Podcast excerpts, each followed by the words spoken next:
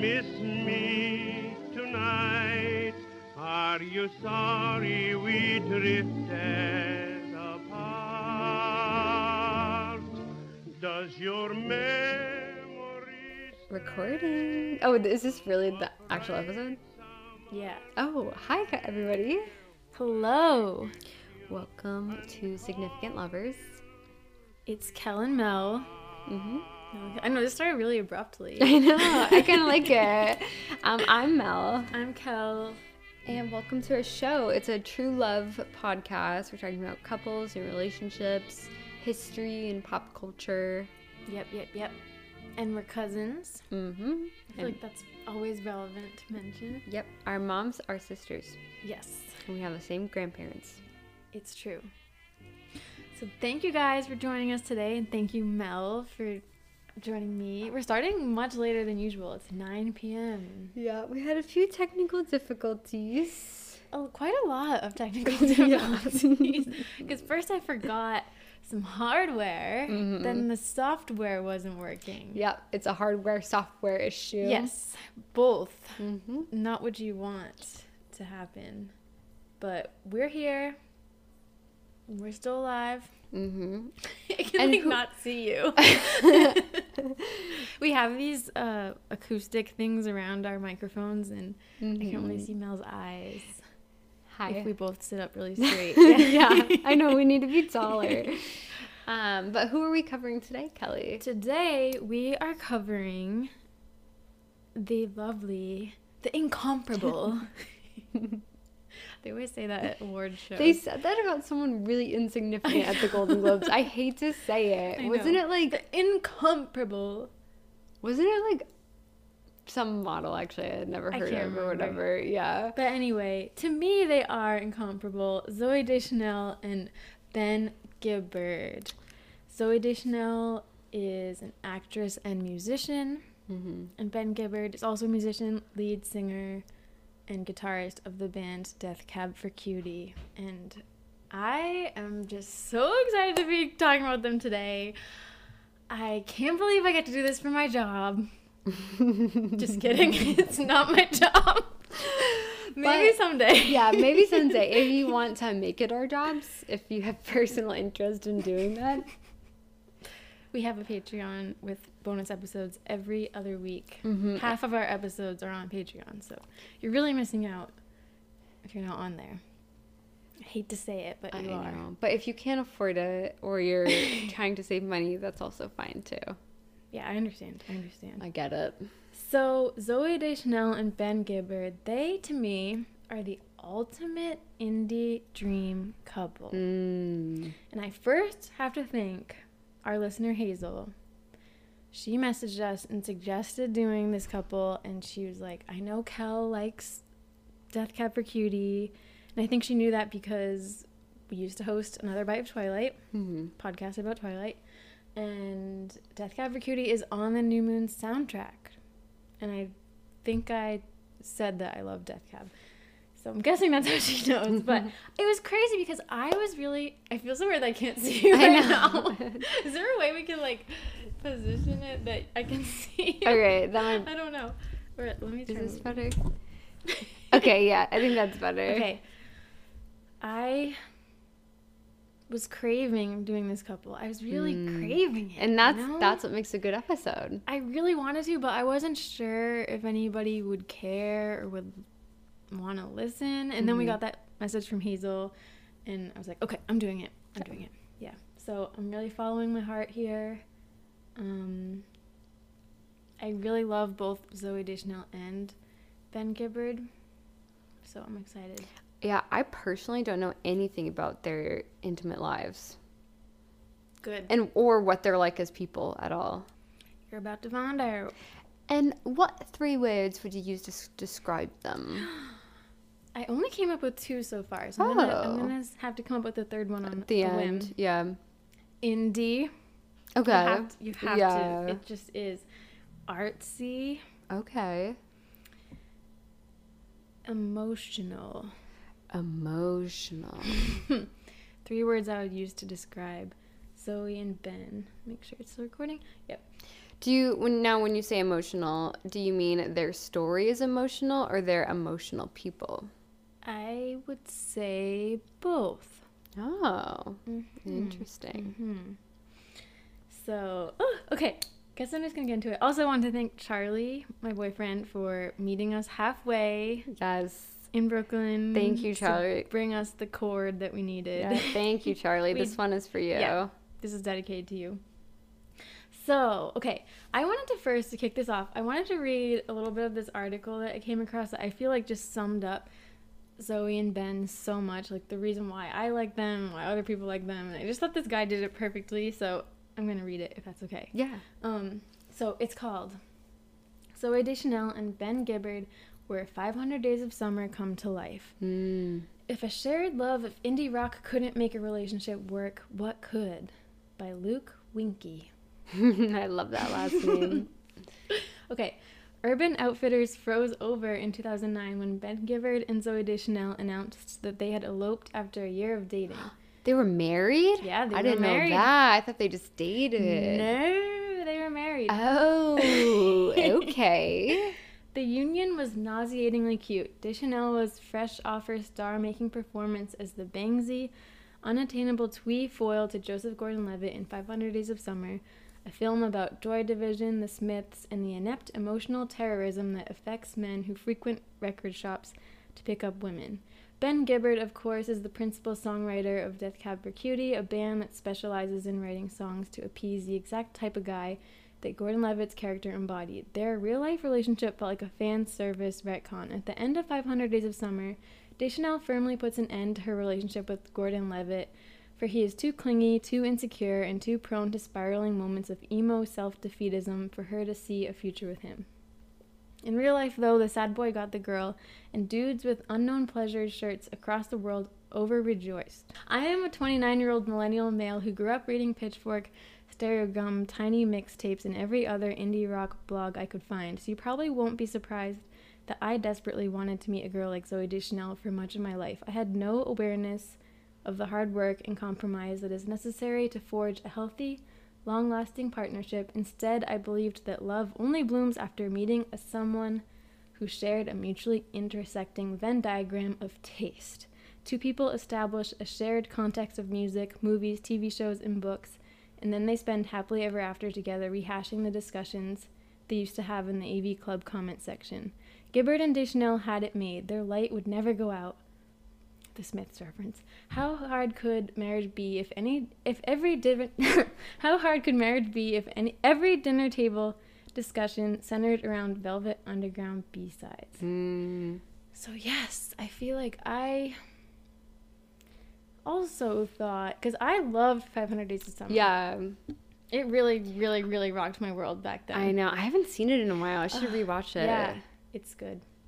I love it. I, I feel like I wish there were more movies like that. I know. I think it's one of my favorite movies, and I feel like it's like not cool to say that. No, I think it's- love it. I think it's like well respected as a really good movie, Mm-hmm. right? Isn't it critically acclaimed? I think so. Yeah. Yeah, but people turned on it. I think being like, "Oh, manic pixie dream girl." No, but that's the point, blah. isn't it? Because it's from his perspective. I know. It's supposed to be like that. I think it's actually really smart. yeah. And oh, the best soundtrack. But I feel like I did come away from that movie not really learning anything because I also was like, yeah, I want to meet a guy who wears a sweater vest Yeah. and goes to record stores and listens to the Smiths and Yeah. has vinyl and I yeah. And I pretty much still feel that way. Yeah, so in the movie, I feel like you're supposed to walk away with like that they just were not compatible, Yeah. right? Like as people, even though they had a lot in common, Yeah. like they couldn't still. He couldn't see that like they just weren't right for each other, right? Yeah. Yeah. I mean, I think she knew it first and he Mhm. just had to accept that Yeah, it's a story about in love with yeah, him. it's like about rejection. Yeah. yeah. Yeah. Oh, I love it. Yeah, that movie really affected me deeply as a teenager. so I also felt so perplexed and sad to hear that the marriage between Zooey and Ben didn't work out. Like, how could that be? It must not have been that long of a marriage, right? Because that it wasn't. wasn't that long ago that movie? I mean, it was over 10 years ago, probably, right? Yes. It was 500 Days of Summer was 2009. Oh, okay. That was actually a while ago. Same year as New Moon. Feels like just yesterday. But I guess, like, yeah, she's lived a lot of life then, since then, because I'm guessing she was with the guy that she has a baby with for a while, and I feel like she's been with the property brother for a while. So that's mm-hmm. like a lot of multiple relationships, Yeah. you know, ago. Yeah. It did all happen very fast, I will Oh, say. okay. wow. Kind of like 500 Days of Summer. Yeah, that's true. I mean, one minute it seems like Summer and Tom are Mm-hmm. going great, and then she's engaged, Yeah. and you feel blindsided. Yeah, so I think a lot of people that were into, I don't know, indie rock and stuff of that time period really liked this couple, and also were just really sad that it didn't work out. Mm-hmm. Um, but I'm gonna get into it now.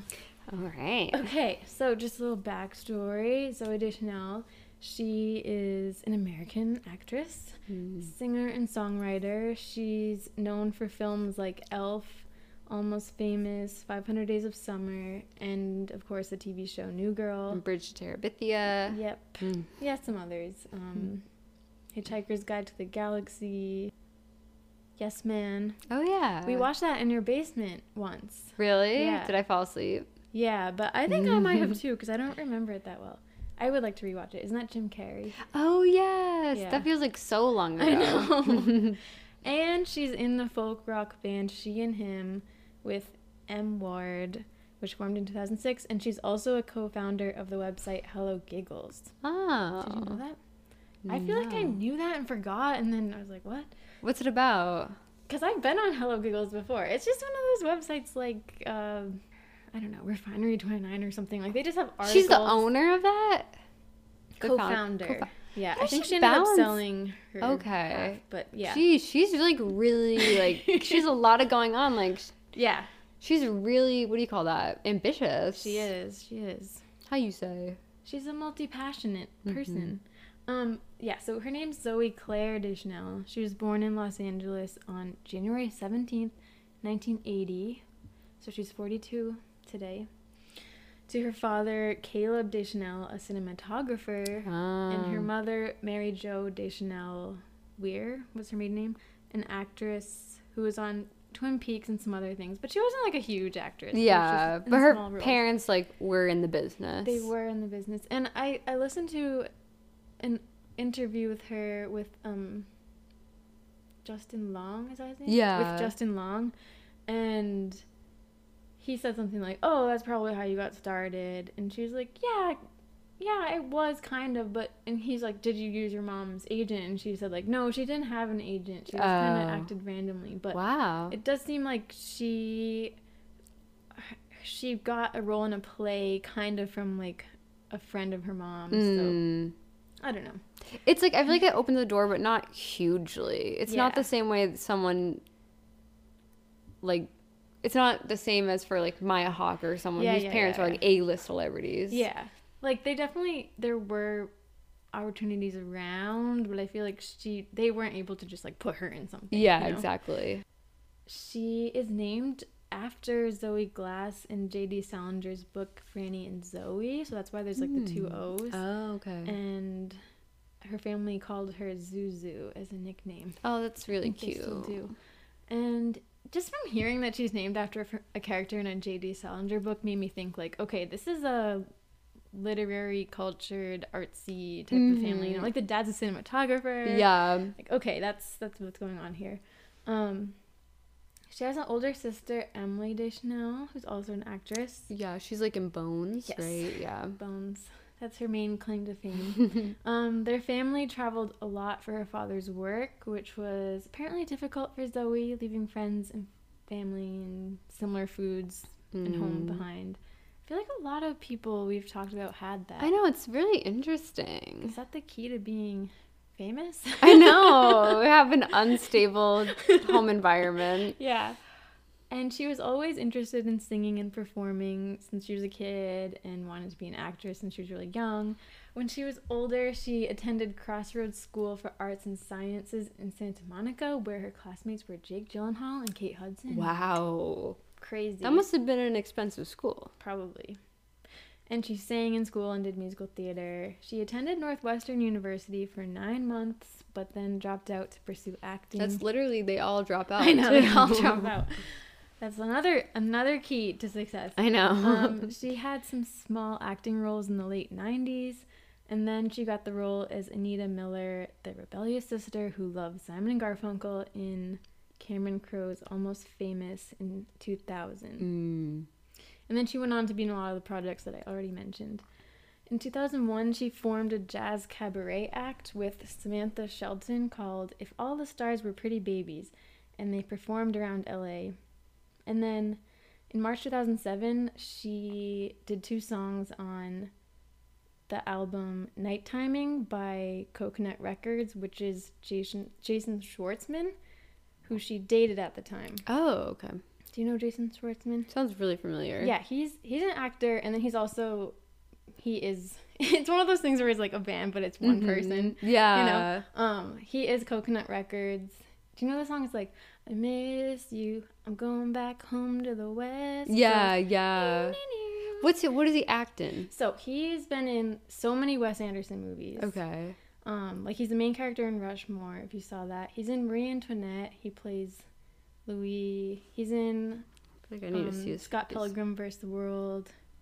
He has a mole right here. Hmm. I feel like I definitely know him. So she dated What's his name? Jason. Jason Schwartzman. Or- He's part of the whole Coppola family, actually. Oh, really? Yeah. I typed in um Jason Bateman by accident. No, no, no. oh, yes, I've definitely seen him Yeah. and stuff. So they dated from 2003 to 2005. And I feel like they were also Yeah. really indie, Mm-hmm. Really cool, really cute. I, this was kind of making me, in the background information, making me want to cover them. But I know that would be like too obscure probably. but Maybe um, someday. because she seemed really in love with him. Like I think this was one of her major loves of her life. Wow, maybe she'll get a biopic about all these relationships. Uh, so her song on She and Him Volume One, which I actually have listened to She and Him like throughout the years. So on She and Him Volume One, she has this song called Sweet Darlin', which my friend Brittany put on a mix CD for me years ago. Wow, And I always- foreshadowing. I always thought Sweet Darlin' was a cover because it sounds so 60s ish. But apparently she wrote that with Sweet. she wrote that with Sweet Darlin', her Mm. Sweet Darlin', Jason Schwartzman. Um, so I just feel like she loved him. Yeah. And yeah, so she's been in the bands She and Him. And it was from She and Him that's how she met Ben Gibbard because Okay. they had the same music manager, I guess. Mm, that makes sense. Yes, yes, yes. And also before Ben, she supposedly dated the actor Matthew Davis from 2000 to 2001, Hunter Burgan, a bass guitarist from 2002 to 2003, Maroon 5 bassist Mickey Madden. I, that's kind of like alleged. I don't know if that's true. Mm. Then Jason Schwartzman, as I mentioned. Um, and okay, I know I shouldn't say this because this is about Jason, but she said about Jason one time, she said, Opposites attract, but I don't know if they last. My boyfriend is a lot like me. We always agree on the same stuff we don't like. When a song comes on in the car and I go, I hate this song, he'll go, I hate it too. I don't know. That's cute, but that didn't last. I know, it didn't last. It didn't last. Anyway, on to Ben. Who is Ben Gibbard? So, he's released 10 albums in the band Death Cab for Cutie. He's the lead singer and the guitarist and the lyricist. And he's also part of the Postal Service, which you guys probably know the song Such Great Heights. Sing it. Um, they will see us waving from such great Oh, yeah, heights. yeah. Come down now. Yeah, and he has two solo albums, so there's a lot of lyrics to Mhm. look at. That's 13 albums. So Ben was born in Bremerton, Washington. We've been there, Mel. Mhm. Do you We went to the actual town. Yeah. What did we do we there? We met there with the rental car, remember? Oh yes. Yeah. Yeah. That's where Ben's from. Oh my god. Yeah.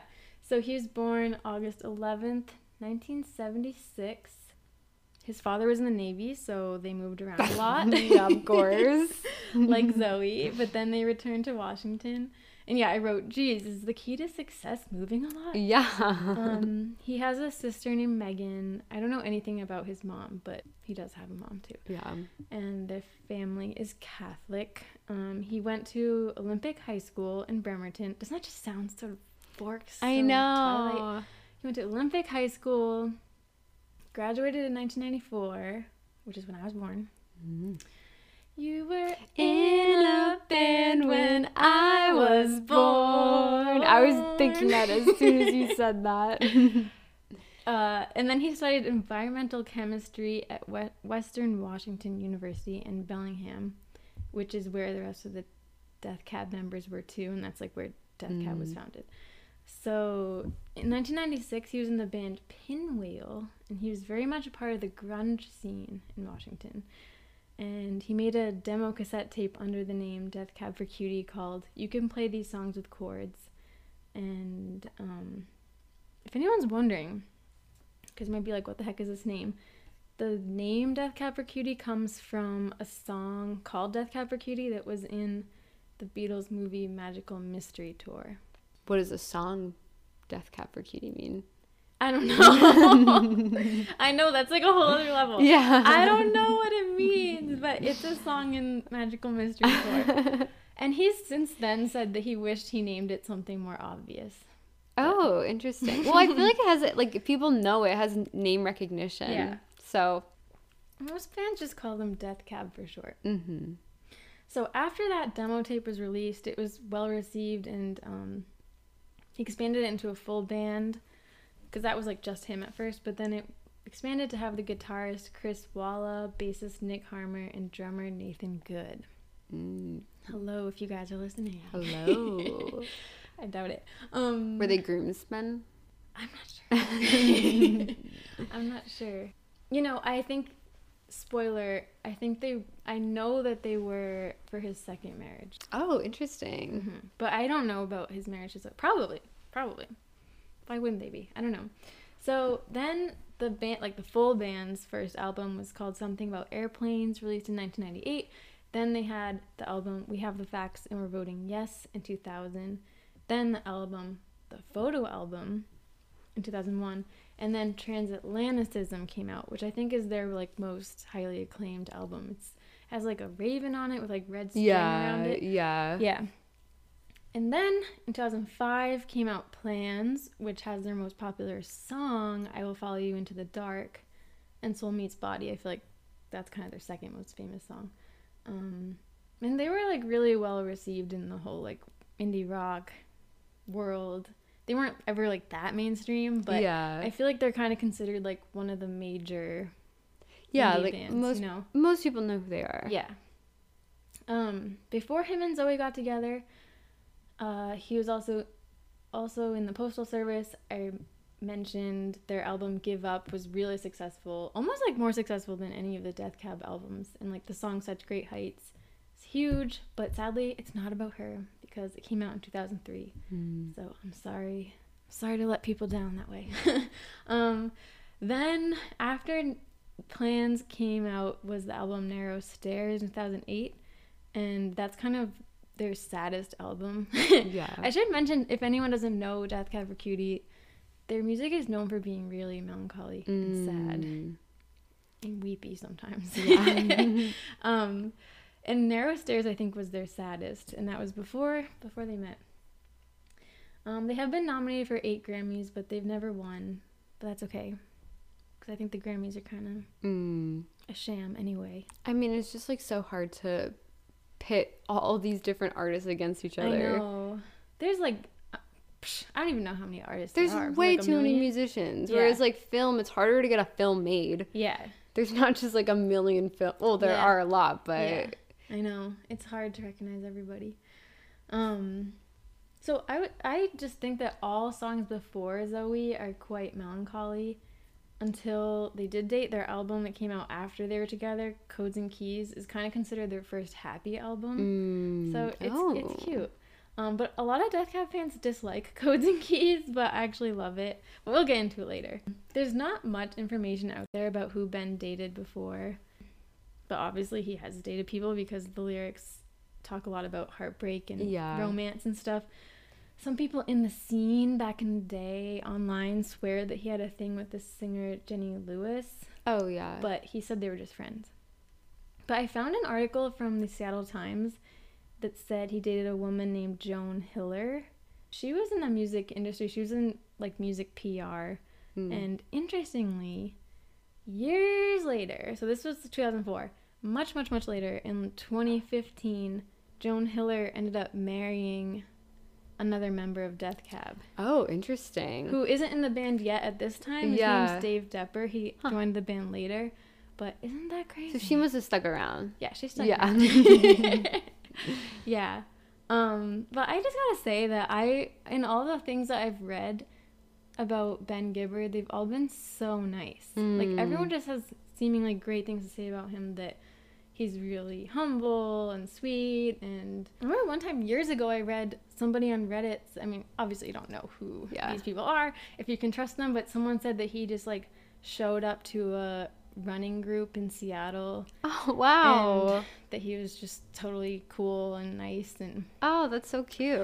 yeah and he's done like a lot for charity and for gay rights and like overall he seems like a great guy Maybe he'll be one of the only guys to win in the custody battle this week. maybe maybe maybe i do have one like kind of naughty thing about him later but we'll, Mhm. we'll get to that later okay so zooey and ben they met in 2008 what Mm. time 2008 we always Amazing talk about year. how great 2008 although i don't want the fashion to come back No, me neither. As much as I love 2008, I really don't want the camis no, not the camis to come back. or the low rise jeans with the jeans that you have to stick into your Uggs. Yeah, yeah, yeah, yeah, yeah. hmm I know. And the thing is, like, the camis, it's so silly because, like, your pants would be so low hmm that you would need to pull your cami down I know. to cover your butt. Yeah. And then you get holes in the cami. And, And I would. this is like relating to our conversation in the Ashton and Mila one, but like, I would just rewear the same gamies for like days Oh, at a time, know, and then just add a new one. it's so. what a time. It really was a time. yeah. I- It's coming back, though. I swear. It's coming back. I'm I scared. know. And the ballet flats, which smelled so bad. Oh, I know. It was a gross time. it was a great time, but it was a gross time. yeah. Um, and this is the time that they met. They met from their shared music manager, as I mentioned. And I was just wondering how. I don't know how. Like, was it at a party? Did the manager set them up? Like, Yeah. or was it a gathering and they just started talking? I was really getting carried away daydreaming. I was imagining, like, did he ask for her number? Mm. I know. Yeah. Like how? Like what? What? Tri- I mean, were they just friends? Like at that point? I don't I don't think it was like a friend thing because I think I read that he asked her on a date and then they Mm. had a second date. Oh, it's cute. I guess their second I don't know what their first date was, but their second date was dressing up and going to the Ohio State Fair. Oh, th- that is so cute. But How- what were they doing in Ohio? I know, yeah. Wait, how old are they? they At this point. Why'd you cut why'd you catch me? in a moment of okay so in 2010 okay they were she was probably i think she was around 28 Okay. and he was around 32 Okay, that makes sense. yeah good ages hmm oh my god i'm 28 Yeah. And I'm 32. I'm just kidding. no she's not she's a liar okay go back to where I It's kind of crazy that this is like one of her earlier relationships, and like 28 and 32 are obviously Yeah. young. But it's That's like, scary this is literally like several relationships ago. i know but i'm telling you jason schwartzman was really a hmm big love of her Yeah. life i think You can have many loves of your I life. know. That's like kind of beautiful that like she's still finding love like i know only a couple years ago. It is beautiful. So, then they were dating. That's all I can say about that. Um, it seemed like pretty quickly they were an item, an indie item, Mm. you could say. They performed the Everly Brothers song Dream together at the Democratic National Convention in Denver. And they kept looking at each other, very cute and quirky. Want to see a second of Yeah, yeah, I don't was know gonna say. I don't know if it's gonna stop recording.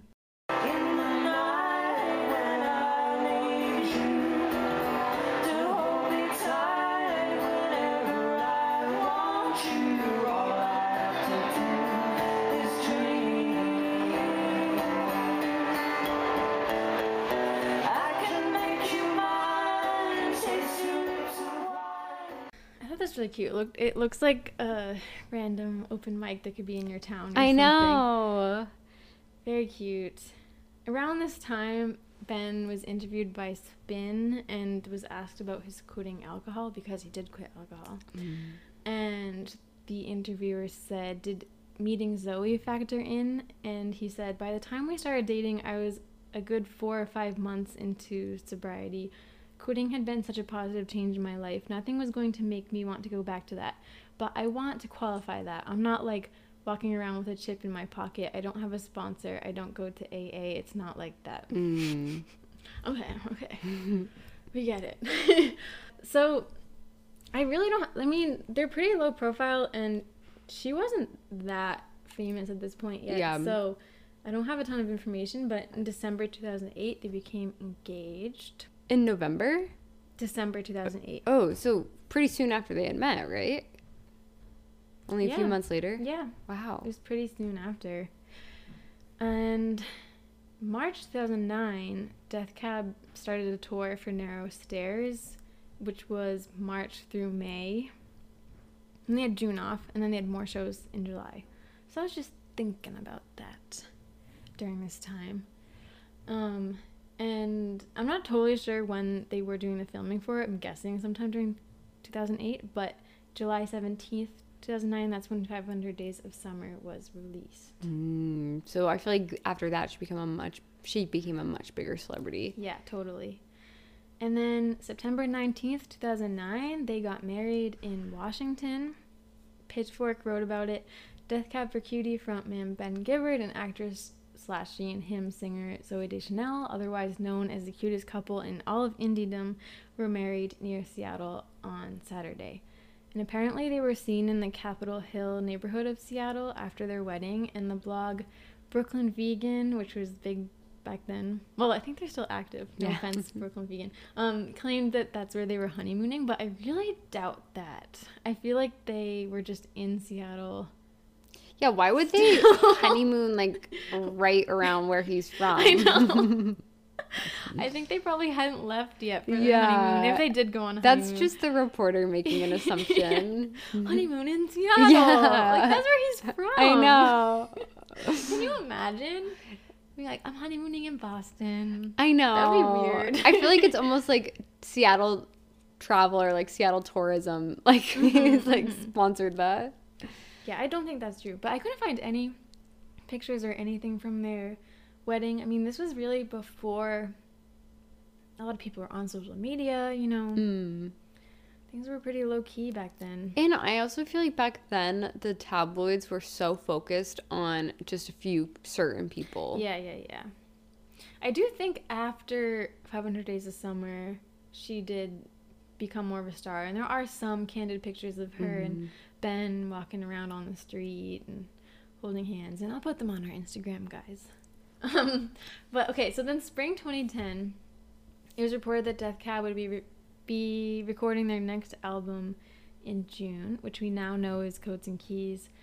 So we can infer that a lot of lyrics are based on his time with Mm. Zooey. Um, at this point, Ben is now living with Zooey in LA, but I believe the rest of the band was still living in Washington. Oh. And you can tell from past songs, like on the photo album, that he doesn't like LA. oh, so he's making that sacrifice for Mhm. her. There's literally a song on there that says like, "Why would you want to live here?" Oh gosh. smells like an airport runway. Mhm. Like he's really trashing on it. no offense to people that live in LA. I almost I was thinking like, man, if you're a Death Cab fan and you live in LA, that would suck. I know. I know. That would be pretty clear about sad. not liking it. But yeah, he's definitely sacrificing to be there with Zooey. Um, and during this same time, she was said to be writing music for She and Him Volume Mhm. 3. And I feel like a lot of people don't know this, and I didn't know it either, that she actually writes and composes all the music for She and Him. Wow. I don't know how she has enough time to do all this. I don't know. It's crazy. She's Yeah. like a workaholic. I know. But I feel like I, I it's so sexist, but I think I wrongly thought that like M Ward, which is like her partner Yeah. in that, that he kind of made the music and she just sang. Well, I would assume You that too because she's on like she was on a hit show for like seven years. Yeah. Like she's in all these movies. Like she's so busy. I would think that like that's kind of her side project. But no, it's it's totally not. Like she is super into it and writes all the songs. They have done some covers too, Mhm. but um and then during this point in my research, I realized that their music is so different. Have you listened to Mm. She and Him before? Yeah, isn't it more like soft? Like Yeah. it's, it's I feel like they're both like not like hard rock or anything. No, but like they're both called indie. They Mhm. both go under that category, but I feel like Death Cab for Cutie is known for being really forlorn and sad, Mm. and hers is really cheery yeah, and happy. it's like it's so falling in love music. Yeah. yeah. I was like, wow, their music is so opposite actually. She was interviewed by American Songwriter in spring 2010, and they asked, "You recently got married to Ben Gibbard of Death Cab for Cutie. What's it like living with another musician?" And she said, "She said it's good because we both sort of understand that you need certain things to be creative." He has an office he writes in that's separate, which he drives to. I usually write at home. Usually we'll be understanding of one another. Mm. Just thought that was interesting to picture their life. I know I'm so creepy, but I actually like really ship this couple, so I was like trying to imagine their life together a lot. October 2010, before that album that I keep referring to, Codes and Keys, was released, Ben said to Spin, I'm so proud of this album that at this point I don't care if people don't like it. And the article said lyrically, Gibbard is also straying from narrow stairs, more indicative of his new life in Los Angeles with his wife, actress, and she and him songstress, Zooey Deschanel. And Ben said, "There's a level of self-loathing in narrow stairs that I'm a bit embarrassed. I'm a bit embarrassed about now. It was a really dark record. I don't want to make that record again. I didn't write those songs. I didn't want to write those songs again. Everything I write is reflective of my own life and the lives of those people around me." I sound like I'm gonna cry. they reflect the conversations you have and the rumblings of life around you. But when somebody gets married, people assume that they're going to be going to get a certain thing out of an album. Uh, And it's interesting. He seemed so proud of Codes and Keys at this point and kind of distancing from Narrow Stairs, which is the Mhm. more depressing one. But just zooming back to the present, now he considers Codes and Keys like one of their worst albums. oh, interesting. Narrow Stairs one of the best ones. Oh. Mhm. Well, maybe it's because that relationship didn't work out too, so he associates it with that. Maybe. It's sad. It's sad that you know he seemed so happy, and you can tell in the lyrics he's really Mm. happy, like for once, and then he was like, "That, oh, that Uh album wasn't oh. I, I don't. I want to know what happened. I know.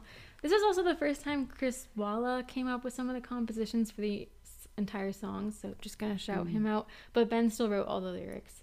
Um, also in 2010, Ben and Zoe sang the Star Spangled Banner and God Bless America at a Giants vs. Phillies game. oh. Kind of random. I You're not know. like from that area at all. I know. He he did a Death Cab. I don't know if it was Death Cab or just him, but performed at a Mariners game. He's a big Mariners fan. Mm, that makes more sense geographically. Yes, yes, yes. Yeah, I don't know why they were at a Giants Phillies game. Yeah. Random. I don't know. so November third, twenty ten, Ben played a solo acoustic s- show in Seattle to benefit a homeless youth organization called Teen Feed. And near the end, him and Zooey sang a duet together. They sang "I'll Never Find Another You." Oh. Maybe I'll play a second of it. How much the flash? want you want to try the song again? Yeah, let's try it. Uh, this is a song by the, by the Seekers.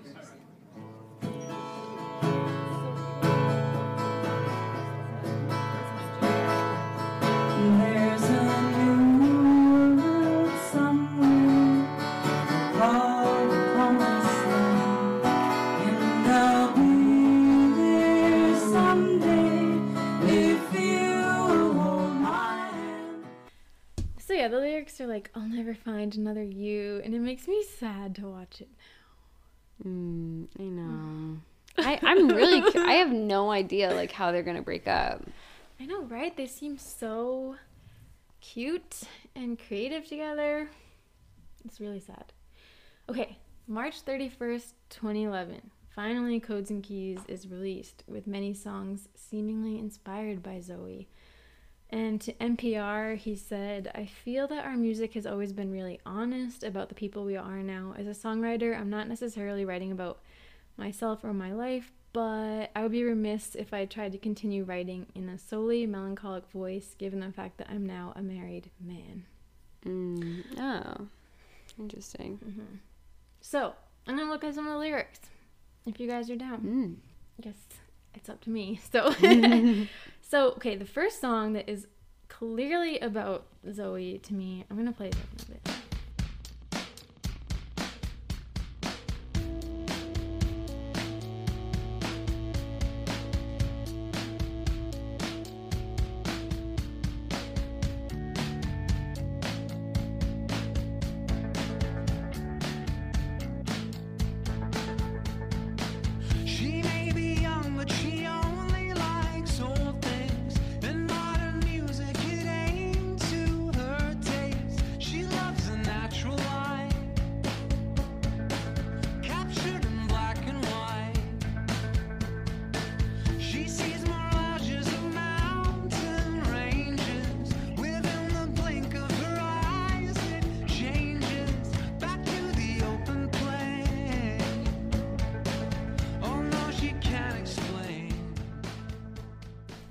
this is a song Monday Morning. Mm-hmm. It's actually, I think, my favorite Death Cab song. Really?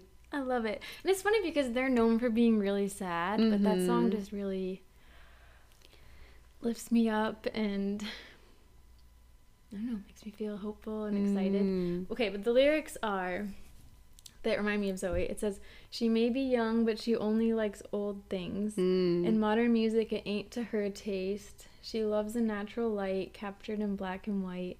She sees mirages of mountain ranges. Within the blink of her eye, it changes back to the open plain. Oh no, she can't explain. And then later he says, The night is gonna fall and the vultures will surround you.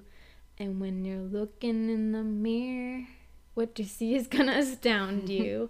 But all these lines and grays refine, they are the maps of our design of what began on a Monday morning. Mm. I don't know what happened on a Monday morning. I don't know if that's when they first met or something. I don't Mhm. know.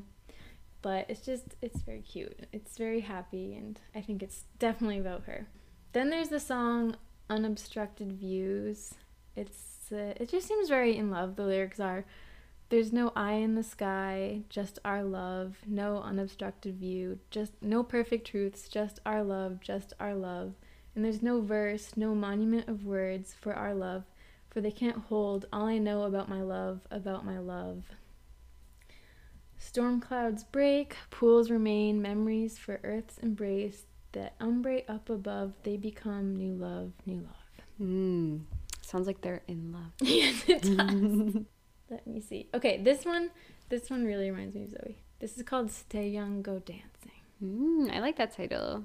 Light is sweet in the belly of the beast, in the belly of the beast, and with her song in your heart, it can never bring you down. It can never bring you down.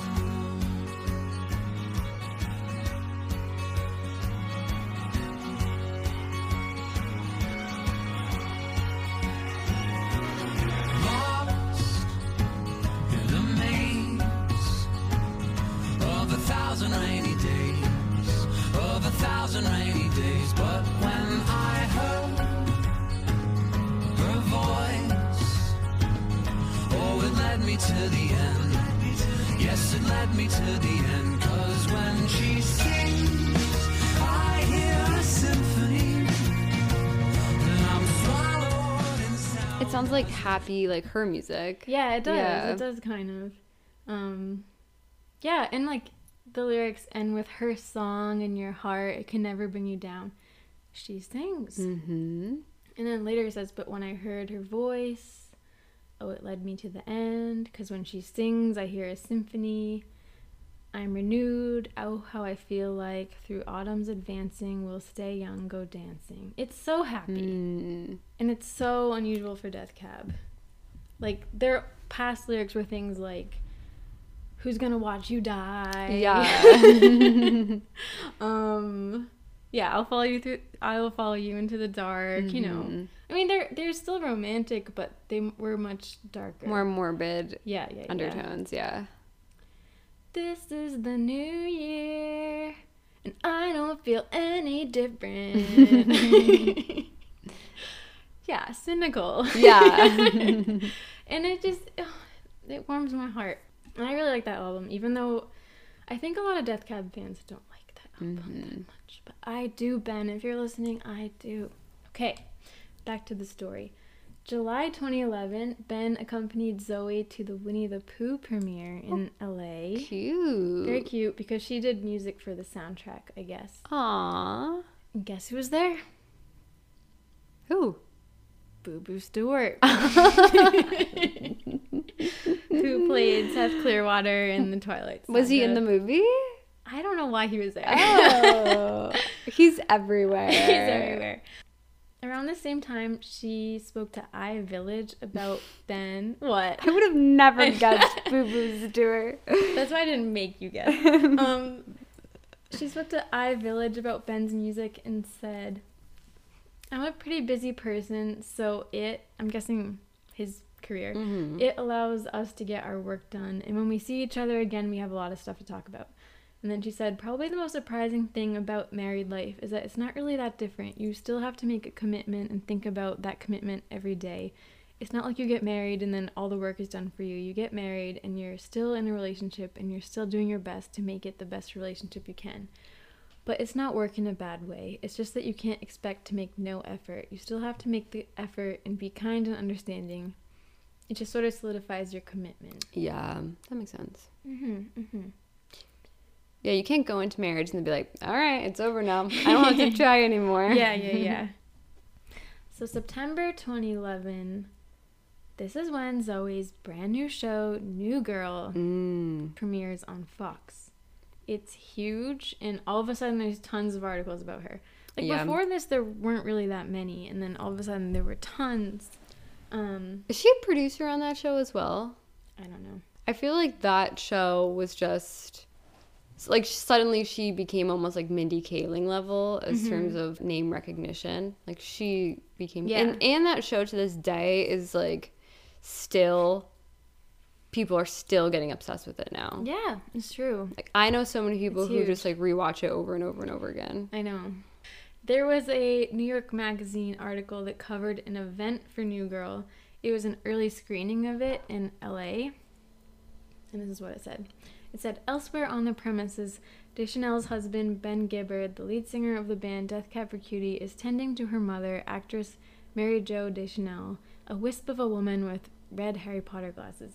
Then there's John Mayer. no. He's in every episode. he has to he has to be.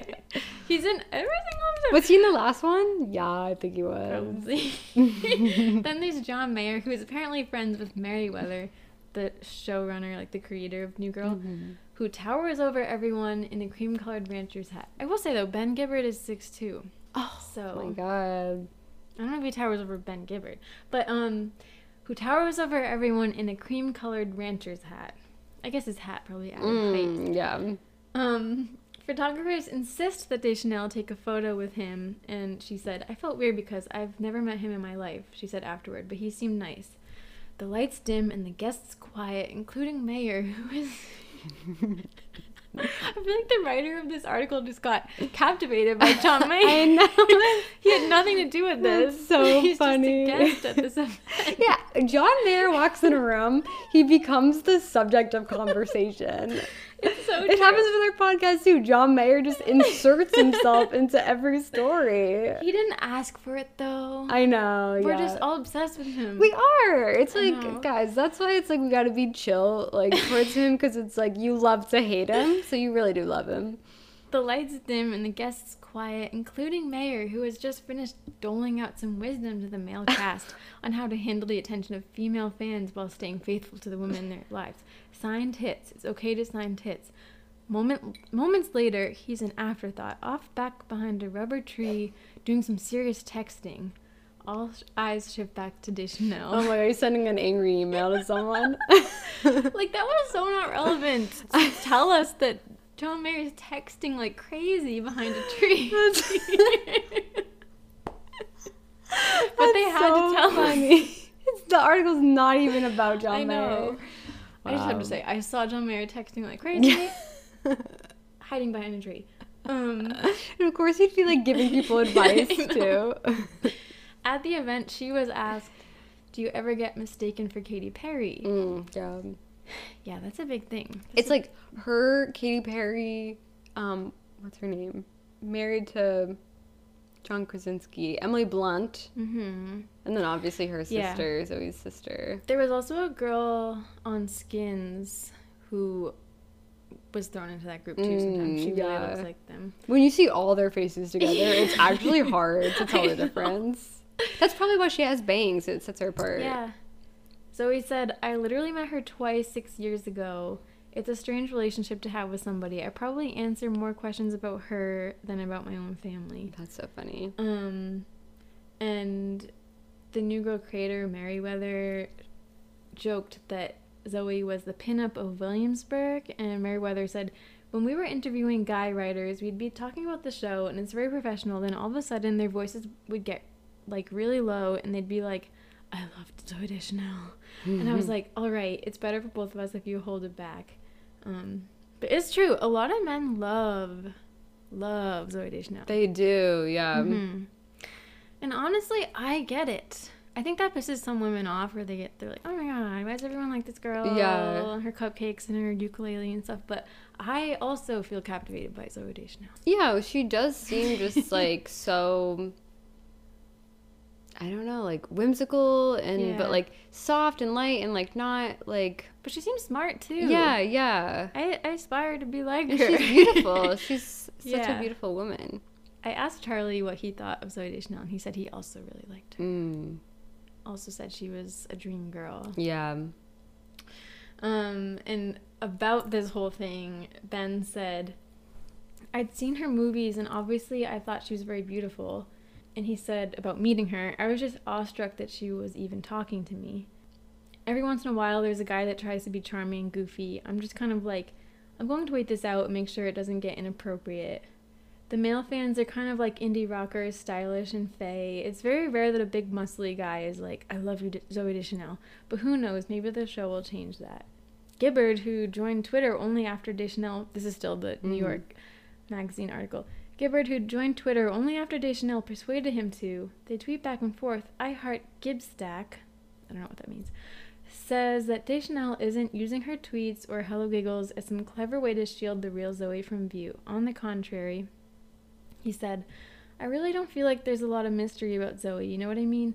I don't mean that in the sense that she's not a complex person. She is, but I feel like she has given the public and her fans a lot of who she is, and I think that's part of her appeal. Who she is in private is very similar to the person you see in public. Mm. Isn't okay? So this is the the author of the article said, as I'm leaving LA, I listened to Deschanel's mixtape. The first time I met her in New York, she was going off to DJ an event with Gibbard, all LPs, of course. And I mentioned that I had a friend who had been feeling down and listening to "Do You Realize" by the Flaming Lips on repeat. It's a depressing song, and Zooey said, I've got it. Happiness songs are like my area. And I guess she gave a mix CD to this writer, but the writer forgot about it. I can't believe that. And then three months later, decided to finally listen to it. And all the songs. So this is a mix CD that Zooey Deschanel made.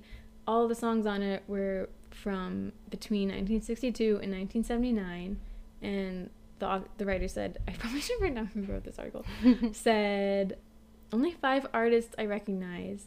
Ben said, I was immediately taken when we first met that she had just this like immense knowledge of really obscure music. I hate to say it, but it's the kind of obsession that mostly dudes have. Hmm, That's Like- kind of sexist. Oh, but Emmett, he said I hate to say it. Oh yeah. Oh, but I Emitt know. Rhodes' second record, nerdy, lonely guys know about this stuff. She she's turned me on to a lot of music I hadn't heard. I just gotta say, this reminded me so much of my friend Brittany. Oh my god, who I'm Mm. mentioning again. Brittany is like that. Like she just knows so much old music and like obscure music, and she has made me mix CDs, not even playlist Mm. CDs, several times, and they're always so cool. And yeah, she and him song was on there once, and um, Ben said also about her music taste. She's really into late era Beach Boys. For all I knew, the Beach Boys stopped making records after Pet Sounds. I'm a musician. I should know better than that. She was like, You've never heard Sunflower? And she was like mad about it. So it's just, it's so like 500 Days of Summer. you know? yeah, yeah. Like this writer here too is like, Yeah. yeah, so surprised. Like, oh, you're into this music? Yeah, you yeah, like yeah. the Smiths? Yeah. I love the Smiths. I know. And then falling in love with her right away because of that. Mm-hmm. I have this the they put the whole track listing in in here that she made. It yeah, it's it's all old. It's like the only artists I really know. There's like the Turtles, Etta James, Beach Boys, but yeah, she she really knows a lot about music. Mm, I do find that like, I know he said I hate to say it, but that's like Yeah. really condescending. I uh, know. To be like so impressed with her because of that. Like I know it's really it's Yeah. really cool, but like Yeah, it's just because she's a woman who's into I know. the same music that he's into. I know. It's definitely a thing. But I'm gonna give him the benefit of the doubt because it was 2011, and I still feel like I don't know, it's a different time. But when the journalist asked her if her and Ben bonded over music the first time they met, she said, "I'm wary about this thing about being in the generation of social networking where people are like, I am my musical taste." I'm I am not just a collection of music or a collection of movies. I think that's the thing people romanticize. Oh my god, she likes the same band, so she's a dream. I've definitely Yeah. learned that you can easily get stars in your eyes. I'll meet directors and they'll be like, I love Godard and they love screwball comedies and they love all these things I love and then it's like, wait a minute, that doesn't mean they can make movies. Just because somebody likes something that doesn't mean anything really. Hmm. That makes a lot of sense though. Like just because they have the same interest doesn't mean they're going to be compatible personality wise. Like, yeah. Like on a personal level, like do they? Is he a good listener? Is like yeah. are I don't know. Do they like to go out? Do they both like to stay in? Like it's like definitely more than just Yeah. music they listen to. That's true. I know. I felt like I've. I don't know. I don't want to get into it. but shortly after this whole article, this is September 2011. In November 2011, it was announced that it was a sad day in indie because only two months after the new, new Girl premiere, Oh, after the premiere. and only two after two years of marriage, it was reported that Ben and Zooey were divorcing. wow, it's kind of interesting. It's like right as her career is like reaching a new level. I know. I know. Zooey officially filed for divorce on December 27th, 2011, citing, I can never say this word, Irre- oh, ir- irreconcilable, irreconcilable. irreconcilable. No, Wait, I know that's not right. irreconcilable- Irreconcil. Irre- I know how to. It's I R R E C O. irreconcilable. Irreconcilable. Irreconcilable Oh yeah, irreconcilable. Yeah. That's right. Reconcilable differences. What the fuck does that even mean? Um, I know they should update it. After only two years of marriage, Zooey was 31, Ben 35. A source told Us Weekly it was amicable with no third party involved. Hmm. Which is kind of weird to me. Like, why even say that? I know exactly. It kind of makes it seem like that's what you would say if there was a third party involved. I know. A lot of publications, I saw several that said they were actually sad about this. And I think around Mm. the same time, I think Kim Kardashian had gone through a divorce or something. So a lot of people were comparing it and being like, I actually care about this one. Oh yeah, But I feel the same, to be honest. yeah. What happened though? What Mhm. happened? I couldn't find a straightforward explanation, although, of course, we're going to have song lyrics later to look at. I think this could be totally made up because this is on the Deuxmoi subreddit, and I don't know. I Yeah. feel like people just say stuff on there. Yeah, we don't know the. I don't know like the fact checking that they do. Yeah. but- no, especially this because this is just people commenting. Oh you know? yeah. But there was a post on there that said, What's the best celebrity gossip that someone has told you and sworn is true? I don't mean a blind that you read somewhere. By blind, I mean blind item. Mm-hmm. Anonymous gossip. I don't mean a blind you read somewhere on the internet, but someone, something that someone has told you that they heard from a friend of a friend of a friend who went to school with a celebrity slash dated their brother slash did a yoga class with their ex-wife and completely insist is true. The weirder or more, more random, the better. Ooh. And someone commented, and again, this is probably totally Mm-hmm. bullshit, but I'm just gonna tell you.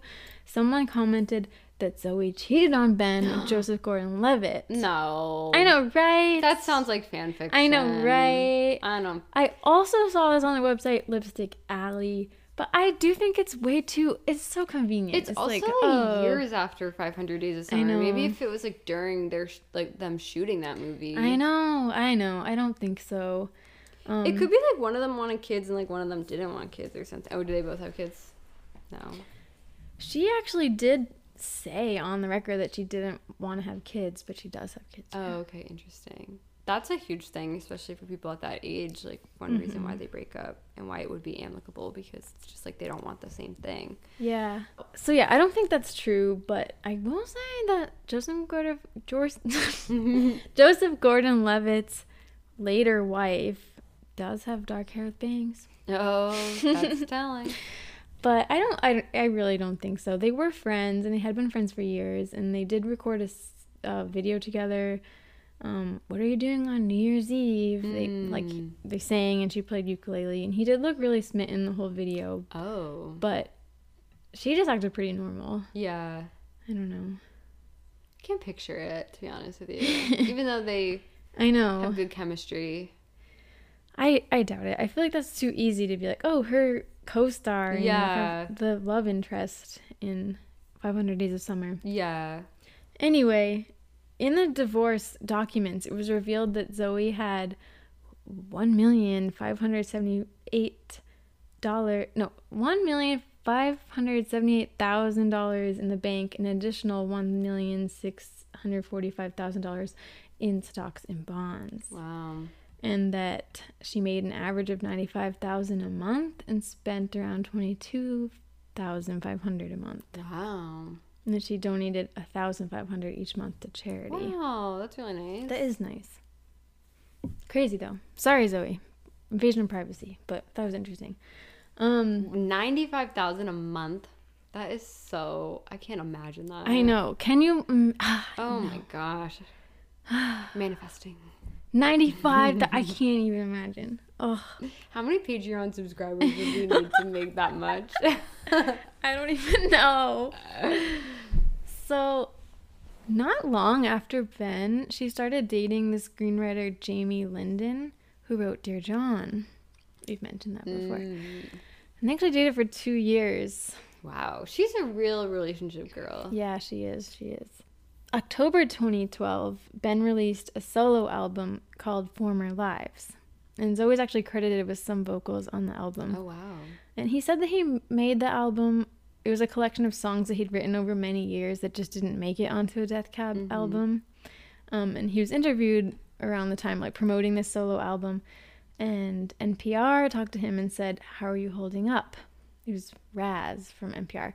How are you holding up? And Ben said, I'm doing good. I'm doing good. I realize that answer sounds incredibly dire, maybe kind of serious, but you know, I'm, you know, life is wonderful and it's been really rewarding. Hmm.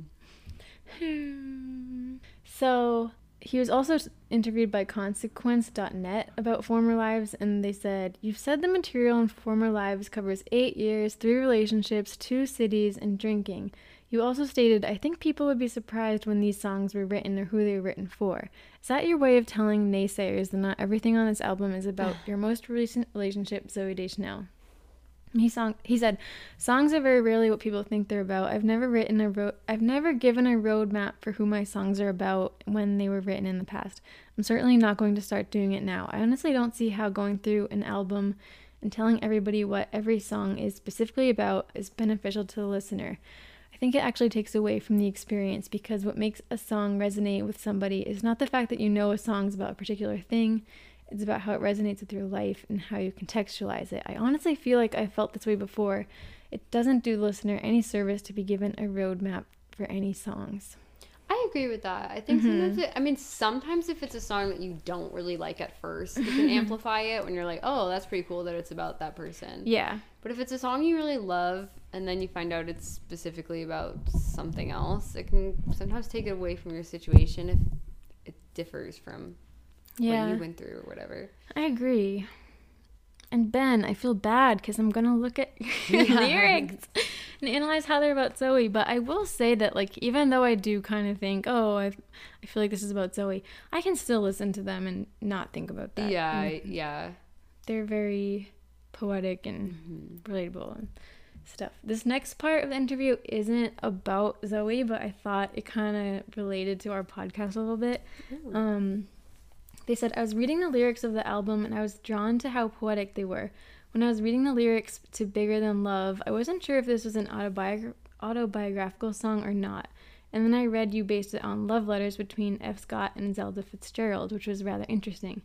And Ben said, In that song, that's an important detail in knowing and understanding the song. I don't know who could have tied it all together, who could have figured out what the song was about given the geographical locations and a very deep knowledge of F. Scott Fitzgerald's work. Probably not many. I've been so fond of those letters that they wrote back and forth for a long time. There were so many beautiful stories within them, and I wanted to tie a little piece of them together to do a song. And they said, were they published in a novel somewhere, or did you stumble stumble upon them in a store? And he said, there's a book called Dear Scott, Dear Zelda, which is all their correspondence throughout their lives. It's a pretty great read. It's really romantic and tragic at the same time. I'm very fond of it, and I've been trying to figure out a way to pull from it for a while, and I ended up writing that tune. So I just think that sounds like he might like our podcast. I know. Maybe he's already listening. We don't know. cool. Yeah, I mean, if he's into Scott and Zelda's romance, I hope I hope Ben you'll understand why we're so fascinated with your romance. yeah, exactly. It's the same. I do want to do um F. Scott and Zelda someday. That's that's just a big one. See, that's the, that's why it's like history. People don't think it's as invasive to like talk about And like dead. celebrity couples from yeah, exactly. That's true. But yeah, I know. And interestingly, the cover of Former Lives that album, the artwork is by his ex-girlfriend Joan Hiller. Oh wow, from before Mhm, Zooey. Before Zooey. Hmm. Um, I feel really creepy that I found all that out. So, a couple songs on this solo album I feel like could be about Zooey. There's the song Shepherd's Bush Lullaby, which talks about London. I just think it's interesting because it hasn't come out yet in this timeline, but later, She and Him's album, Volume 3, there's also a song about London. So, hmm? Shared memories? I don't know. And in the song, he says, I hope you can hear me in dreams. Be near me as you sleep an ocean away. I know that I love you. My every thought is of you. Oh, the clouds are beginning to break. Oh. Just sad. On the song Oh Woe, he says it's been a basement of a year, Ooh. which sounds sad, but it's actually a really upbeat song. So Well, sometimes a basement can be fun. that's true. Um, there's this song, A Hard One to Know.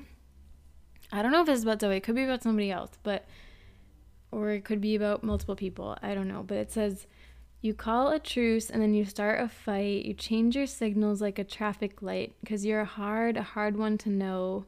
Around your heart, you tied a fishing line and you cast it out there just to see who bites because you're a hard, a hard one to know. I toss and turn, but I just can't get to sleep. When I start thinking about what you do to me, you're like a flower garden buried in snow. You're a hard one to know. And I just thought it was interesting the line about you're like a flower garden buried in snow. Because later on, she has a lyric, she has a song where she calls herself a snow queen. Oh, interesting. I know. What do you think that means? So, what is it? You're a flower garden buried in snow? hmm Like, you're a beautiful person, but there's something like blocking your beauty or whatever? Or... Yeah, I feel like it's just kind of the same thing he's saying. Like you're a hard one to know. Like you put up a, there's something covering you. Yeah, like there's Oh, a front. Yeah, it's like there's obvious. something there's something keeping you from showing your beautiful Mm. garden Hmm. i don't know your vulnerability or But something it seems like you said before that people say that who Zooey Deschanel is publicly is also who she is privately. yeah he said that Yeah. i know hmm? Unless she's not even showing her real self yeah maybe. Like wait what? Yeah. you've been doing your persona on me too? Yeah. no i don't know. It could not be about her. Um then there's this song broken yolk in the western sky which kind of sounds like a song that she would sing. It kind of has like a howdy upbeat western sound to it. Um and he's I, again i don't know this could be about her or it could not be but he wrote i know it was a cowardly thing to do and that an explanation is not an excuse i just need you to understand that my love is like some kind of greed of equal portions want and need and i cannot divorce the two i could Mm, not divorce. i know right that word Mhm. I could not sleep at all with all the rumble strips, close calls, and in the gravel and scattered trash, I faded into your past.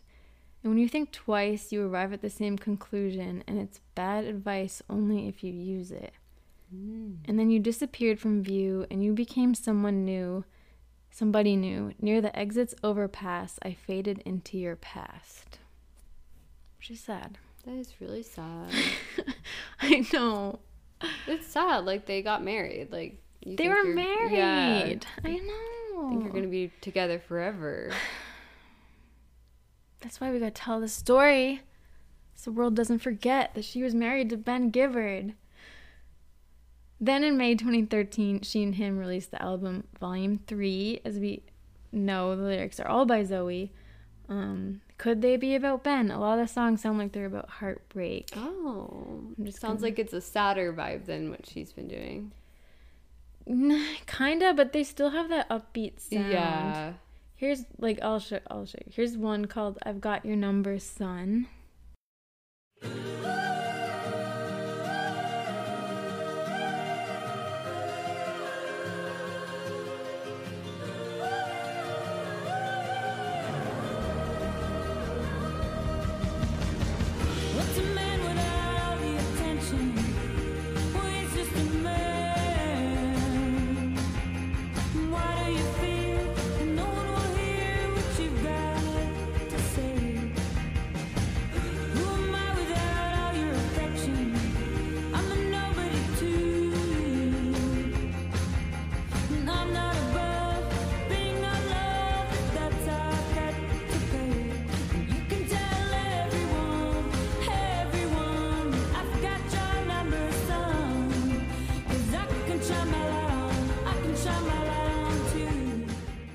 Again, repeating myself, I don't know if it's about him, but there's lyrics like, I don't want to spend night after night with you while you figure it out. You're getting restless. I'm getting restless looking at you.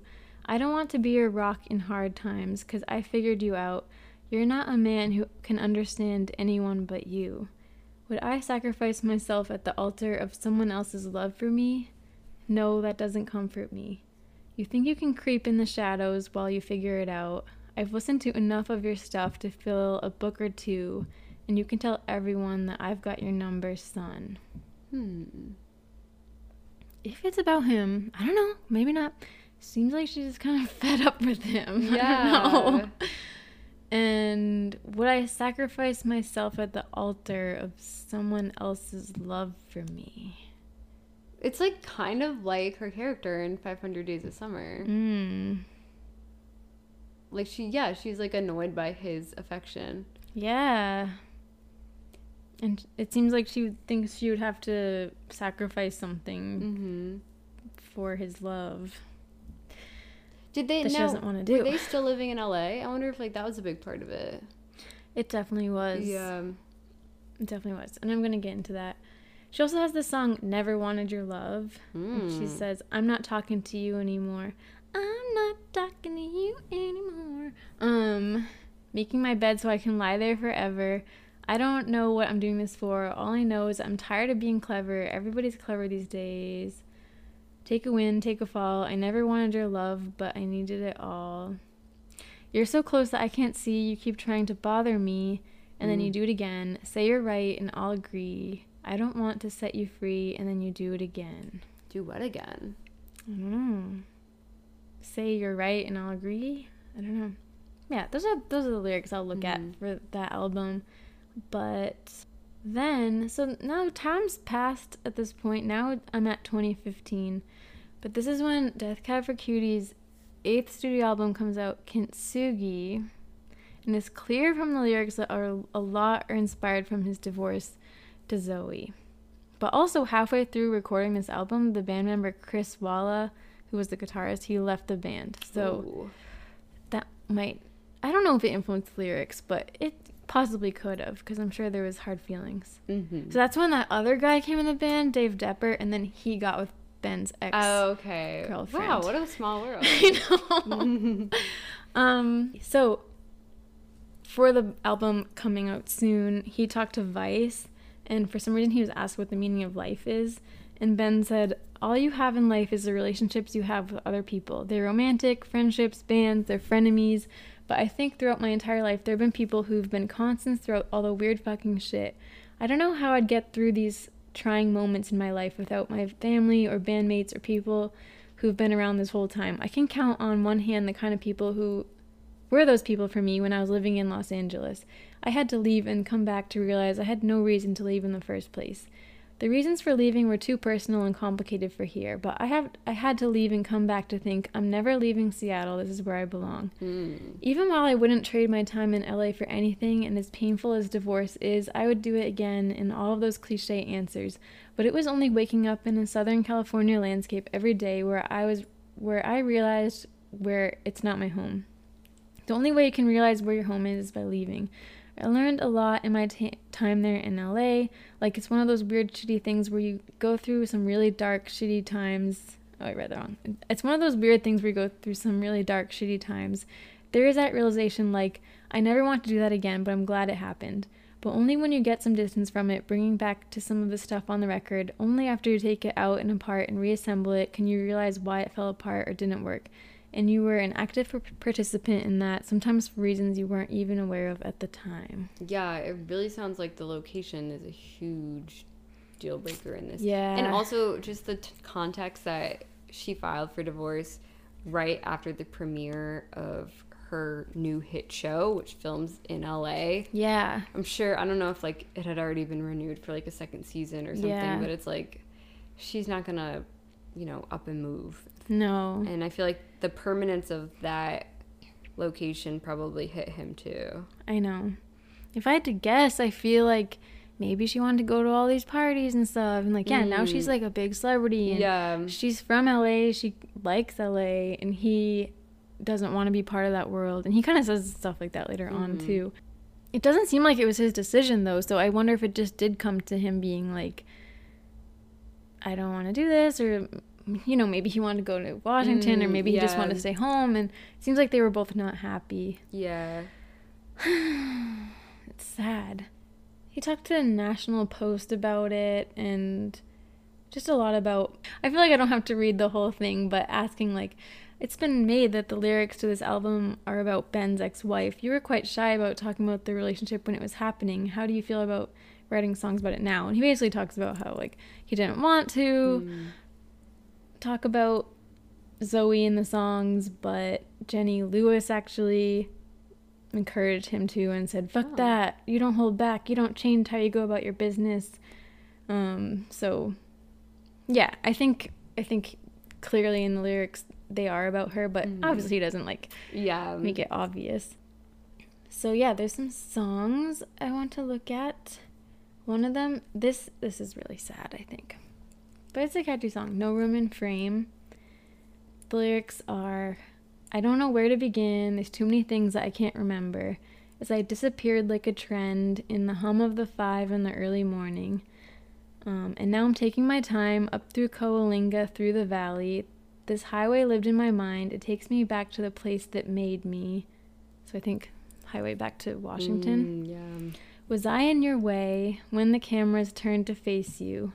No room in frame for two. That's kind of like the chorus. Was I in your way? Yeah. And then later on, he says something about the thing they once knew as love, raising their voices to convince one another. Was I in your way when the cameras turned to face you? No room in frame for two. How can I stay mm. in the sun when the rain flows all through my veins? It's true. And I guess it's not a failure we could help, and we'll both go on to be lonely with someone else. Oh, that's quite sad. I know. Really not optimistic. It's, there were actually articles from this time saying like it's is it wrong that we want Ben Gibbard to be depressed? I know, yeah. because he does write beautiful sad lyrics Mm-hmm. and I think the fan base really preferred these like type of sad lyrics. Yeah. He is so good at it. It's so sad that no room in frame for two. Yeah, it definitely seems like her growing stardom. Yeah. huge conflict. Mm-hmm. Mm. Then there's the song Black Sun, and he does say something like, There's a desert veiled in pavement. I don't know if that's supposed to be LA or just like Los Angeles or California. And then he says, And there's a city of seven hills, which I know Seattle is a city of seven Yeah. hills. Oh. And all our debris flows to the ocean. To meet again, I hope it will. Oh, that's really sad. I know. How could something, he sings it really slow, mm-hmm. so fair be so cruel when this black sun revolved around you? Oh. Very Twilighty. I know. This song really could have been in the saga. Yeah. And then he says, There is a role of a lifetime. New girl? Mmm, yes. And there's a song yet to be sung. And there's a dumpster in the driveway of all the plans that came undone. oh, that's sad. They probably had to get rid of a lot of their stuff. I know. It kills me. Yeah, we were just talking before this episode about how like people who go through a breakup where they then have to like move. That's Yeah. like that's a whole added level of like heartache there. All the plans in the dumpster. Their life together in the dumpster. Oh my god, I feel like that imagery would be like kind of traumatic. I know. You think you're gonna spend the rest of your life with someone, and I then know. you're getting a U-Haul and like Yeah. throwing things away, and it's like literally putting it in the trash. That's so sad. Then there's the song Beverly Drive, which I think is definitely about California too. And mm. He sings, Oh, I need not be flattered that you've never been here before. So there's no need to mention that you've no firsts before. I don't know if that's about her, but it just sounds like someone like, oh, that you've done it all or something. I don't know. But let if you let me be your skyline, I'll let you be the wave that reduces me to rubble, but looked safe from far away. And then I don't know why, I don't know why. I don't know why I return to the scenes of these crimes where the hedgerows slowly wind through the ghosts of Beverly Drive. I don't know why, I don't know why, I don't know what I expect to find, where all the news is secondhand and everything just goes on as planned. Hmm. And then I don't know if it's about Zooey, it could be just like about society or whatever, but he says, You want to teach but not be taught, and I want to sell but not be bought. So let us not be lonesome, let us not be lonesome, lost in between our needs and wants, our needs and wants. Are you lonesome Tonight. Oh, definitely, there definitely was some lonesomeness. Oh. Then there's the song Hold No Gun. He says, Darling, though you may pretend, pretend that you are selfless. You break with the slightest bend, it leaves you lost and helpless. So to whom will you place the call in the coldest night of winter? 'Cause numbers change and people fall, and friends they always splinter. Okay, this is the last one from the album, and this one made me the most sad. It's actually kind of a upbeat song, but I don't know. I was getting so into this research. Yeah. I was like so immersed in it, and I've just been listening to Death Cab like nonstop the past couple weeks. And there was one time I was listening to this song and I was like feeling teary eyed. then I listened to it earlier today and I Yeah. didn't feel it quite as strong, but I was really feeling it. Um, so it's called El Dorado, and he sings "Seems you finally found, finally found El Dorado," which you know is like the city of gold or something. yeah. It's like a mythical place. Seems you finally found, finally found El Dorado over in Culver City, Oh. shining bright, naming lights. And I tried to be kind for you. Oh, I'm trying to be kind for you. Oh, that's kind of like the main chorus. It's kind of like a party that you never wanted to attend, but when an invitation finally arrives, you change your mind. And I tried to be kind for you. Oh, I'm trying to be kind for you as you slip away behind the gates, behind the gates. Seems you finally found, finally found El Dorado. Ooh. I wonder if he had an inferiority complex Maybe. with her rising fame too. Not necessarily like he wanted to be that famous too, but he worried that if the whole world loved her, Mm-hmm. that he might lose her because she has so many options and Yeah. opportunities and I know. And she did. Like a lot of people are in love with her. Mhm. It's the part I don't know why it made me really sad the part I'm, I tried to be kind for you. I'm trying to be kind for you. I feel like that is such a realistic struggle. Like it's so hard. It's so hard to be happy for someone that broke your heart. You know? yeah. It's really hard. And I don't think you necessarily have to be. Really? I don't think so. if it's if it's like really that hard because like i feel like sometimes there's like at least temporarily Mm-hmm. a like a purpose to like being angry with somebody yeah. Like, i feel like it helps you move on kind of I feel like in a lot of philosophical or spiritual things that I've read and listened to, they always talk about like a pure love being like, you know, not spiteful or not jealous or like you would be happy for Yeah. someone. You want someone to be happy even if you're not with them and like the purest love. Like, yeah exactly you know what I mean? It doesn't have to benefit you. But I find it so hard, like if someone someone that has broken my heart, like to actually be happy for them. yeah know? well i also feel like if you really try to have this pure love for them it almost makes it harder because then you'd be like this is not fair that i'm not with the person who i love so selflessly Yeah. you know? i guess that's a very selfish uh, It's hard. I don't know if like I don't know Is it possible as humans? on on Earth. yeah. it's good I in know. theory, but like I don't know. Like it seems like it goes against like a natural, um, like possessive uh, Yeah, instinct that we have. and like I feel like that's what he's saying. Like he's trying to be Mhm. kind, but he for her, but he can't. I think it's okay to accept that you're not happy for something. Thanks, Mel. I don't know. I know. I, it mean, is yeah, because it's being true to yourself. I feel like trying to be happy for them is like that's like giving it to them. it would feel very free though to to not feel Yeah. resentment anymore. Yeah, exactly. But I don't think it's something someone can accomplish right away. What if it's been years? Actually, at this point, it has been years for him yeah. too. I don't know. There's also the song Ingenue, which I feel like could be about her. It's very much about someone that like has youth and beauty. There's a line that's like the currency of being 23. I mean, she was older than 23, but Mm. like just how it won't last forever too. Maybe, Yeah. maybe it's not about her. It could be about like an old Hollywood starlet or something. I don't know, but years later he reflected on this album talking about codes and keys and he said something about how he wasn't playing guitar and it was physically altering his playing and ben said yeah i was physically altered. I wasn't writing almost any songs on guitar because i wasn't enjoying playing guitar.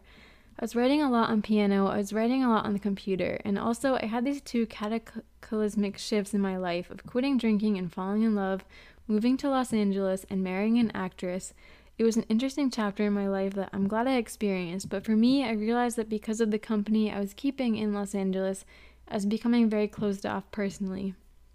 I found myself not wanting to share as much of myself that I had historically shared on records, or at least the perception of which I'd shared on records because of who I was and the fear of people connecting the dots in a way that would expose myself and then my wife to a level of scrutiny that I felt com- uncomfortable with. That was about that was about Codes and Keys, the like happier Zooey album. And she really like never said much about her divorce with Ben. Like I feel like she hasn't opened up as much in a way. She yeah. she just said something about how she wasn't focusing on dating and she also s- did say back then that she kids and stuff wasn't a priority for her it was more her career um so yeah i don't know i don't know if it's because he is like kind of a smaller star that he was able to open up more yeah. you know what i mean Yeah. so this is kind of random Mm-hmm.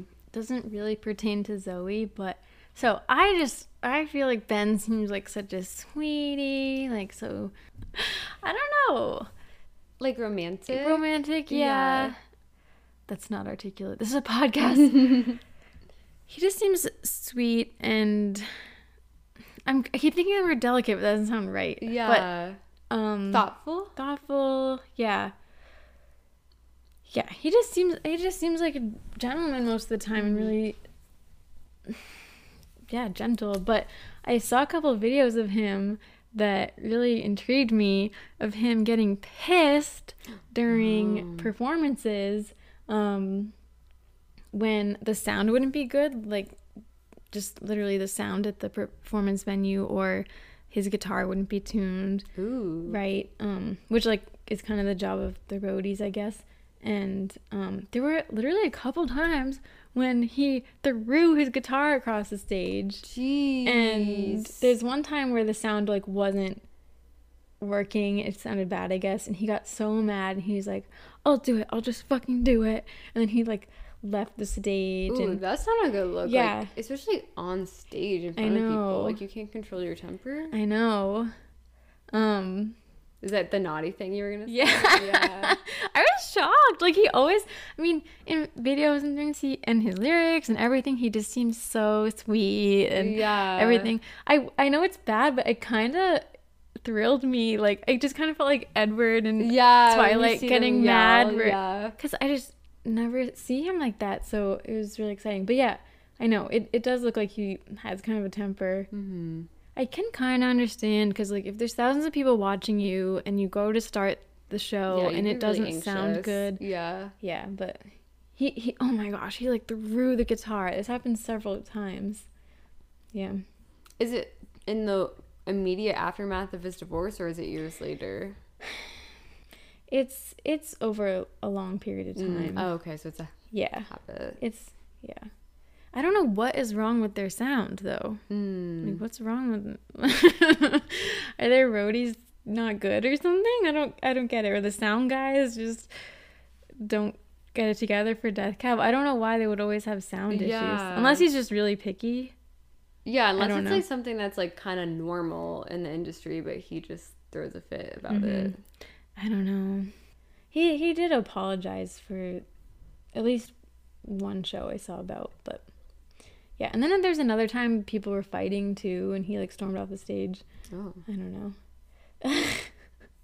yeah, thought that was uh, interesting. Yeah, kind of. I don't know if naughty is the right word, but a little shocking. Mm-hmm. Um, yeah. So as I said, Zooey dated screenwriter Jamie Linden after Ben, like pretty soon after Ben, for two years, and then she dated Jacob Pechenik, the film producer, and in 2015 announced her engagement to him, and they married in June 2015, and she gave birth to their daughter Elsie Otter Oh, that's cute. July 2015, so one month later. So she was already like really pregnant when they got married. Yeah. Yeah. And then they had a son, Charlie Wolf. Oh, she has two kids. Two kids, yeah. But her and um, Jacob separated in 2019. And she started dating the property brother, Jonathan Scott, very shortly after that, too. Yeah, she moves on pretty quickly. She does. She does. Hmm. Because now she's been with the property brother for like that's like three years now. Yeah, they met in 2019. Are they married? No, they're not Oh, married. okay. Yeah. But Ben remarried too. He remarried in 2016 the photographer Rachel Demy, and they Demy. It's Yeah. D M Y, and they seem happy together. She she actually takes a lot of pictures of Death Cab, um, but also bands like Fleet Foxes and Saint Vis- Vincent. And She's done some of Ben's album artwork, and she used to be a booking agent and a promoter and a tour manager. So she's like in the music business. And I listened to an interview with him, and he was talking about how, um, his girlfriend at the time, but now wife, like she's used to touring and stuff, and I don't know. It seems like a good match. Like she seems really excited to be involved in Death Cab. Like she has a Mhm. book about Death Cab. It's just like pictures of them. And what's interesting also is that she used to date the guitarist Chris Walla, who left the Oh. band. Oh, yes. Why do these women all keep coming back around? I know. They're just fans of the band. They're like, Yeah. I just want to date anybody Yeah. who's in this band. I can't believe it. Like this is two instances of hmm Overlap. double dipping. Yeah. overlap, overlap. Yeah. Um, yeah.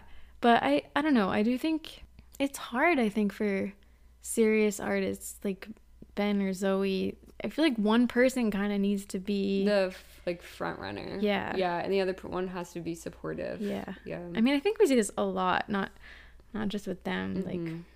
with really big actors and stuff and i do think you need to like complement each other like rachel demy still is an artist but like she's a photographer so yeah.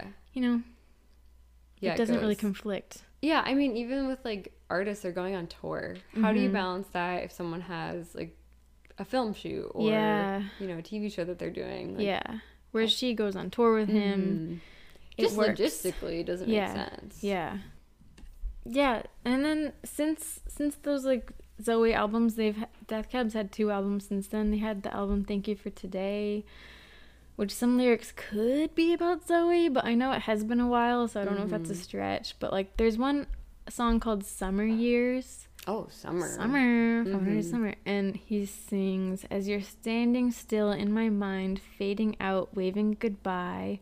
I wonder where you are tonight if the one you're with was a compromise. Oh.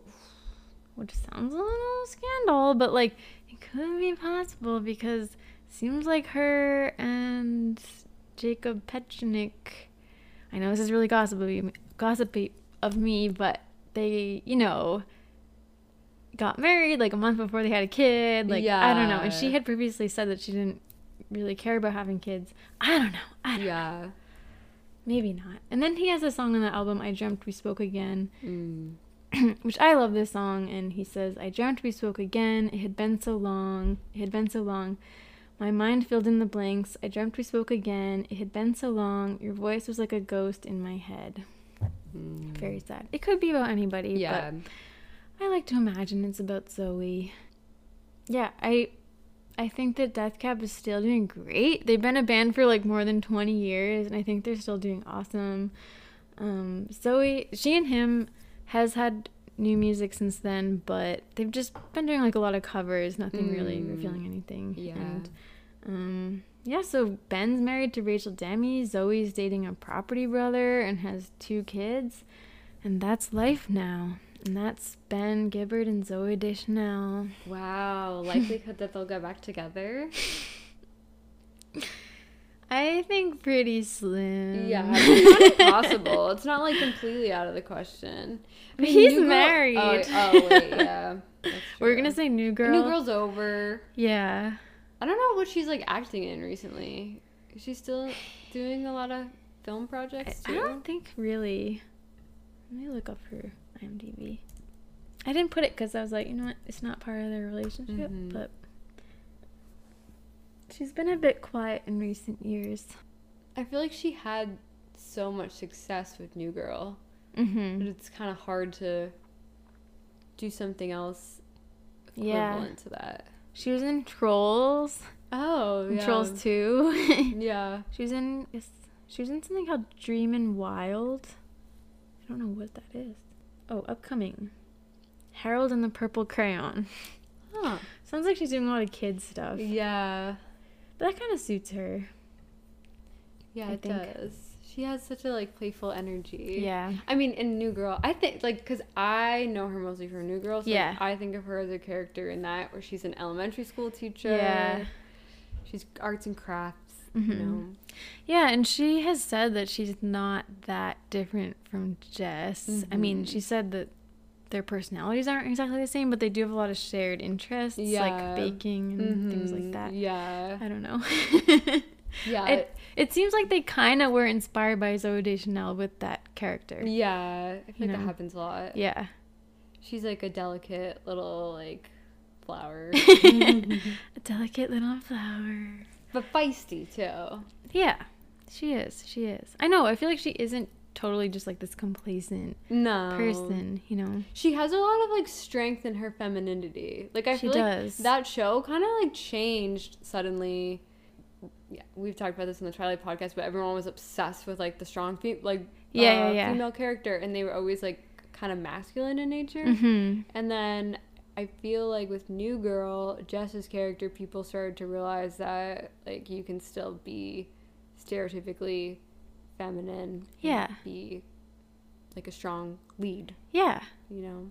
I, I like to think so. That's basically it.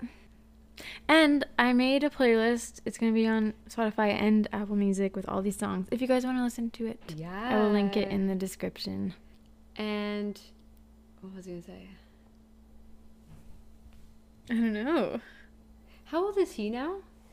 He is definitely in his 40s. I think if she's 42, he's probably 46. Have there been no known interactions since then? Not that I know of. Yeah, he's 46. All my favorite musicians are guys in their 40s. Yeah. I swear to God. yeah. Um, Ben, he's he has a different look now. He's he usually always had the longish yeah. sort of emo hair, but recently he's been wearing it kind of like combed back. It's a little different. I think he looks good. I think he's looking good now. I think his recent years has, have almost been better than ever. He's a big runner, I guess. Mm, yeah, that's so cute that he joined just a running group randomly. I love that. Yeah. And I don't think I do. I know who your next episode's on. No, I don't think so. I have no idea. Wait, you tease it. Okay. And like I want to try to. I was gonna see if you're gonna ask me, but then I, I- didn't tell you. I know. Yeah. I I feel like the episodes are just moving so quickly I know now. they are. They are. Yeah, I was I was kind of overwhelmed because we had the Jane Austen episode coming out, and I was really, really, really heavily researching this episode, but at the same time I was editing the Mila one and then the Eminem Yeah. one, and yeah, It's balancing so many different episodes. It was a whirlwind. once. Oh, one of our listeners, I feel bad, I don't remember who now, but one of our listeners suggested, remember how I was trying to make Wedlock Wednesday happen? Yeah. She suggested, what if we did Whirlwind Wednesday? I love that. because that's kind of a romantic term. yeah. Whirlwind we didn't even romance. think of that. I know. Whirlwind Wednesday. I need to figure out who said that. I feel bad. I, I didn't write it down. That's genius. I know. It was a whirlwind Wednesday today. Is it Wednesday? It is Wednesday. Yeah. we're- Wow. We're, recording on a Wednesday. Yeah. So next episode, guys, and Mel, Mel doesn't know what it is. Mhm. Next episode is about two actors when they were young and they were engaged in the 90s. I know I've done one that sounds like that before, know, but it's like not I the same. something in mind. but, um, is that all I should say? Should I say more? Give me one more hint. one of them is one of like my favorite actors. You're like I just thought of Timothy Chalamet. No, he was a baby. I would love to cover Timothée Chalamet, but I don't think he's been in any interesting relationships. I've said that before. hmm Sadly. Oh, you know what? One more hint. I don't want to keep this in the episode. I'm going to cut it because it's going to give it away. What? He dated the daughter of one of these people. Supposedly. Isn't her? Oh, I know who you're talking about. That's all I'll say. But. I know exactly who you're talking about. Um, Do you know the other person too? mm-hmm. Okay, okay. Mhm. Mm. yeah, that kind of gives it away. Okay, I'm gonna cut that out. But thank you guys so much for listening. No, leave it in actually. Why? Because I almost feel like the hint was too hard without Okay, it. okay, okay. It's kind of interesting to get that perspective of like knowing the hint beforehand. Yeah. To see how it comes across to the actual audience. Yeah. Because usually we know, so it's like, oh, that sounds really obvious, but it's not. Yeah, it sounded really similar to Brad Pitt and Gwyneth Paltrow. That's what I thought it was at first. Already did. I'm doing them again. Yeah. I didn't do it justice the first time. I gotta do it again. That'd be fucking weird. Don't let me do that. Actually, wait. One more thing before we sign off. I just I meant to in the beginning make a joke about how this is gonna be really long and I was gonna have to do it in many parts, but I didn't say it. Mm. Um, but Mel and I were talking about possibly doing some two-part episodes in the future. Yeah. Would you guys like that? Yeah, would you? Some of these episodes, I think, deserve to be two parts. Especially Yeah. they're really like. Let's say I ever did Queen Elizabeth and Prince uh, yeah, Philip. That is like what, like sixty years. I know. I wish I did that for Charles and Camilla. I think originally I wanted it to just be tied up in a bow in one episode. And I don't think we'll do it too often. I think that's but- my goal. Yeah. Yeah, to still have one episode for it, but if it just feels like it can't be condensed, Mhm. I feel like two would be the max, though. I don't think we would do like no. three or four. No. I mean, we did the Robsten one and two episodes. yeah, that's true. That's true. Well, okay. Thank you guys so much for listening. We love you. And we'll get back together next week.